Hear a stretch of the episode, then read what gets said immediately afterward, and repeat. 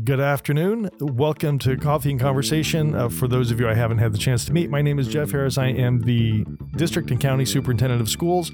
And in the amount of time it takes to sit and have a cup of coffee with a friend, we are going to have a conversation today about things that may be important to you in regards to schools throughout Del Norte County and about our community. So, joining us today on today's podcast are Jeff Slayton, who is the principal of Castle Rock School. Jeff, welcome. Thanks for having me. Absolutely. Tony Fabricas, principal at Sunset.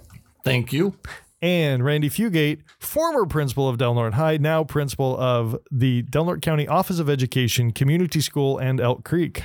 Hey, good to be here. All right. Hey, well, gentlemen, so there's been a lot said over the past few weeks and months about what's happening at Del Norte High, what's happening at K8. Um, we get the odd question every once in a while about what about Castle Rock? What about USA? What about, what about, what about? So I wanted to take some time today and really talk about what is happening at Castle Rock, what's happening at Sunset, what's happening at Community, because your schools are a little different than what families normally experience in comprehensive education.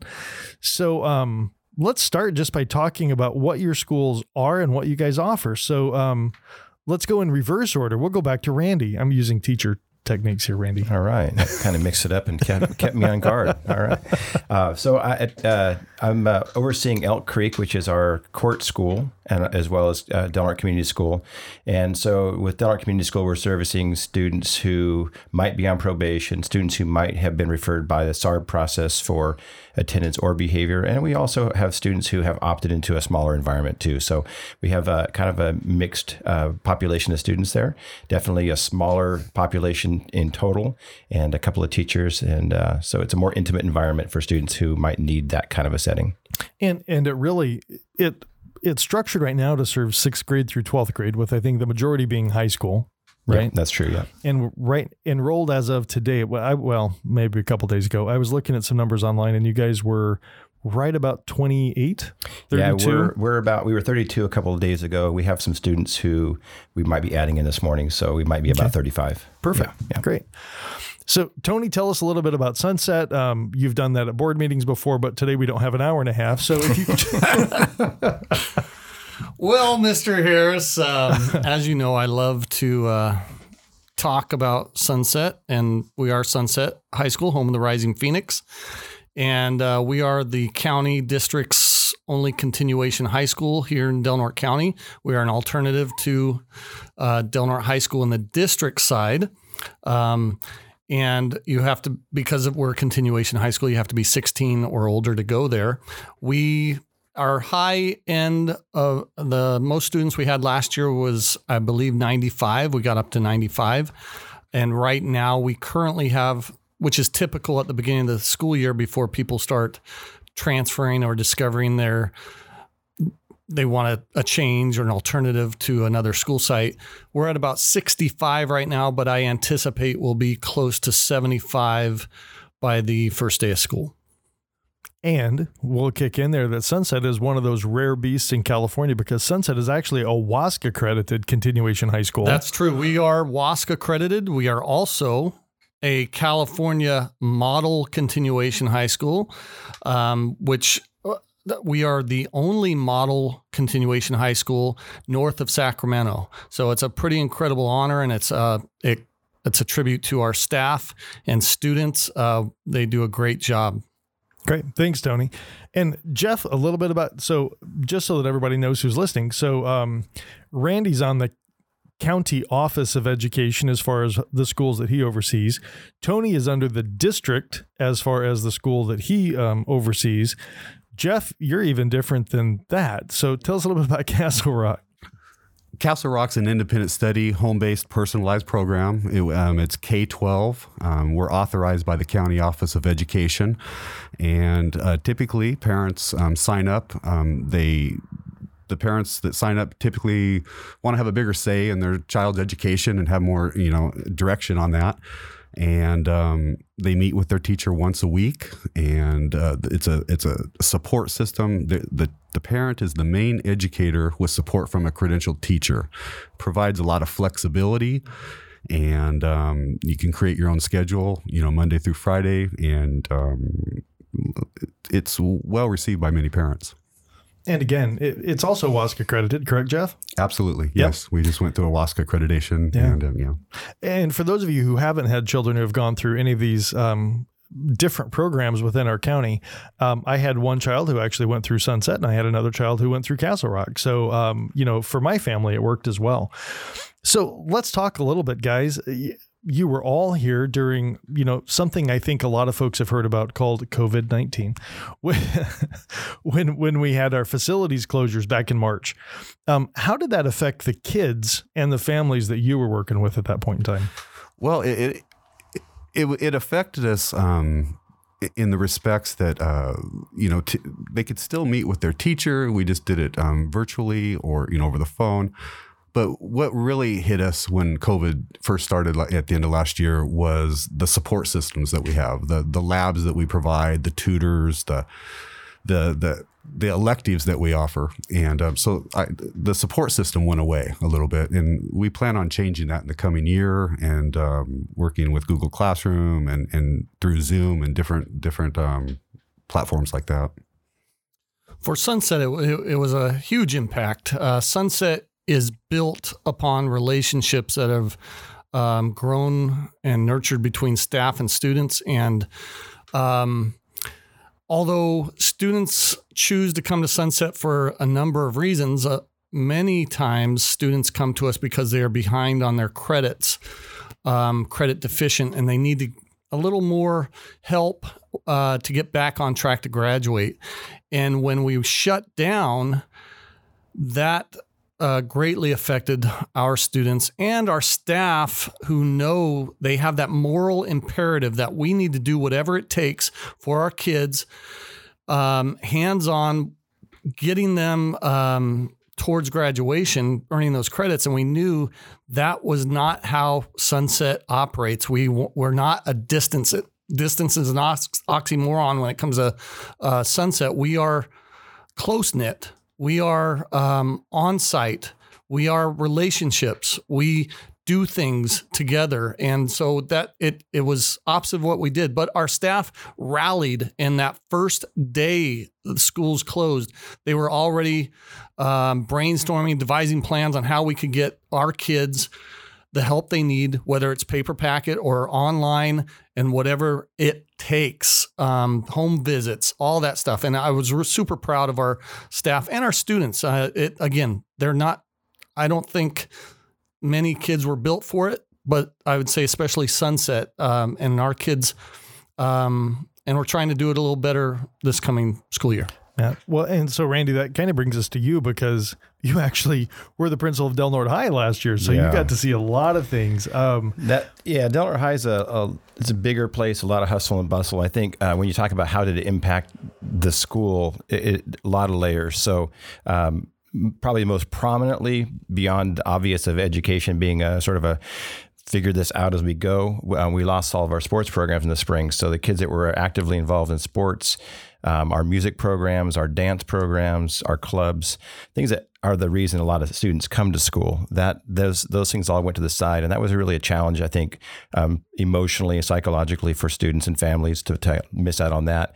Um, but I think uh, academically, uh, like Tony said, teachers uh, really rallied. There was a high dis- uh, learning curve for everybody. So we went from uh, about a third of our teachers using some of the classroom technologies like Google Classroom to 100% in two weeks. And that was uh, that was amazing. So uh, Del Norte High had its share of challenges, and uh, just based on our volume and and all the all the working parts. Um, you know, speaking of, I don't know a whole lot about uh, community school, but I I did connect with Rob, Mr. Parker, who was principal at the time last year, and uh, despite all of the challenges that they had there, uh, they still managed to have a, a high number of students graduate uh, in the spring. So they were able to pull together the staff, and uh, you know you, you have you have reluctant learners who really need that. As Tony's talking about that personal daily contact. Um, technology is not necessarily a friend, and um, they they need more of that. Somebody in the room talking them through some of the challenges of the work and the academics, and um, they still managed to to get that together. And uh, like I said, I went to the graduation, and I I was really impressed with the number of students that were able to kind kind of hang in there, and the staff and the commitment from from the community school. So yeah. Yeah, and especially in our alternative programs, Mr. Harris. Um, again, I speak to that tug of the moral imperative of our staffs to um, contact and to reach out to our kids daily and weekly, and that was a, a again a huge um, uh, responsibility and uh, uh, job that we took on. That my staff, and I'm I'm not speaking for the other, but my staff, we contacted every single kid every week, and we were we were making sure they were they had their needs, they they their needs were met, and if there was anything we could do for them. Uh, we reached out to them, home visits, calls, emails, all that stuff. And again, it was a it was a tough time because again, our kids are at risk, and what that means is at risk of possibly not graduating on time. So when you're not seeing them every day, the thought or feeling is they're falling further behind and they're not catching up.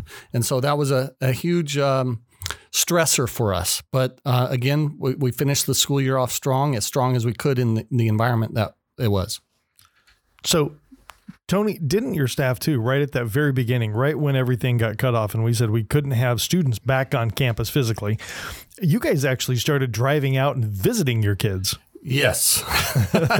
we, again, any kid that we weren't, we, again, we were uh, tracking who were we not seeing or hearing from and then we go find them and our we have a van thank you to uh, mr harrison the school board and Del Norte uh, school district we have a van that's assigned to us. So we're able to do that and make home visits and, and deliver meals and deliver um, uh, packets and hands-on materials because like randy said a lot of our kids they're not bought into Chromebooks and tech and online learning. They want something in their hands, something tangible that they can write on and uh, manipulate. So um, we were we were dropping those off, picking them up. They were coming into our office uh, regularly, uh, picking up uh, work and dropping it off.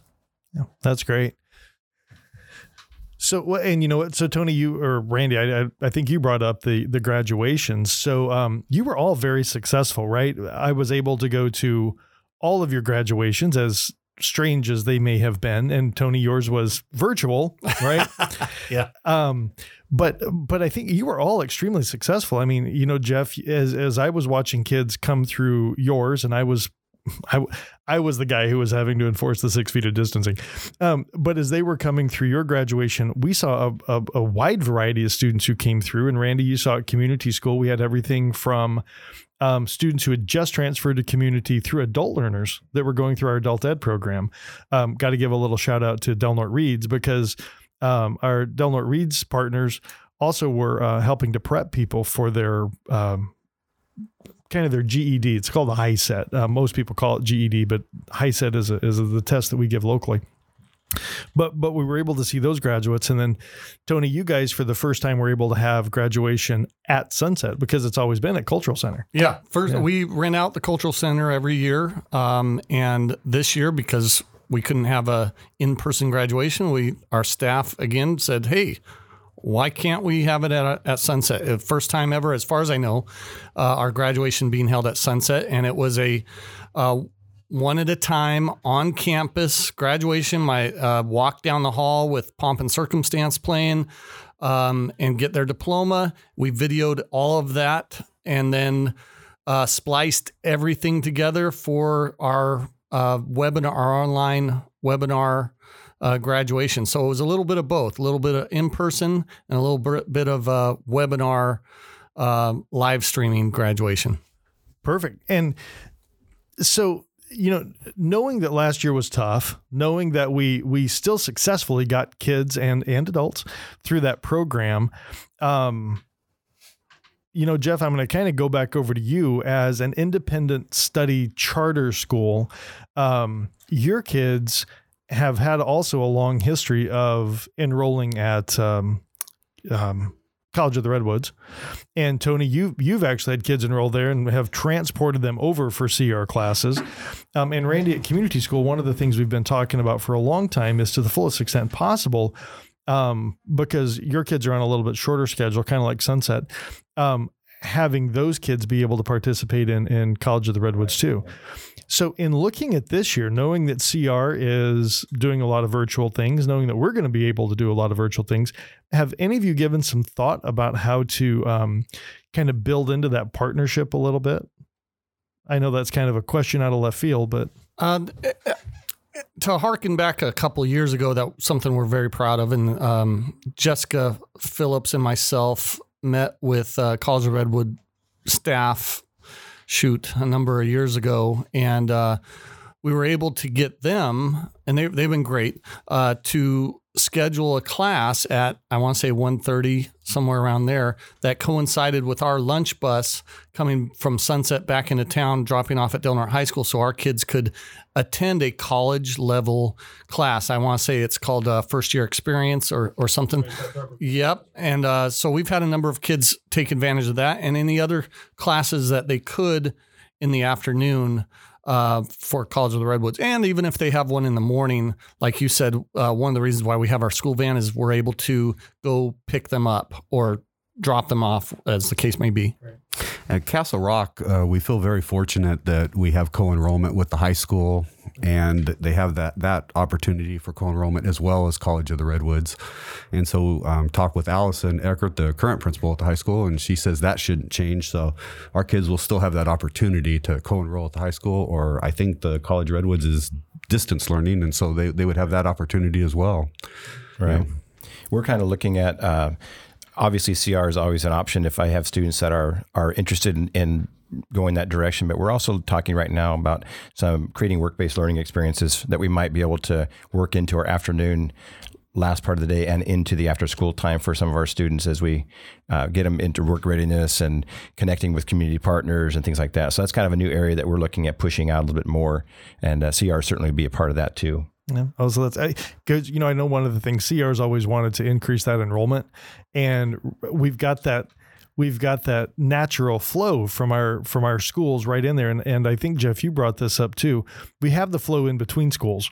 Um, we're very different than a lot of other counties and a lot of other school districts insofar as we allow students to and to enroll in a school and then to partake of programs throughout our county that best match and meet their needs. So we could have a child who's enrolled at um, Del Norte High who takes a culinary arts class at, at um, uh, Castle Rock, who then also goes over to do something at CR, or a child that's uh, enrolled at um, Sunset who is taking a class at Castle Rock or Del Norte High, or whatever that looks like.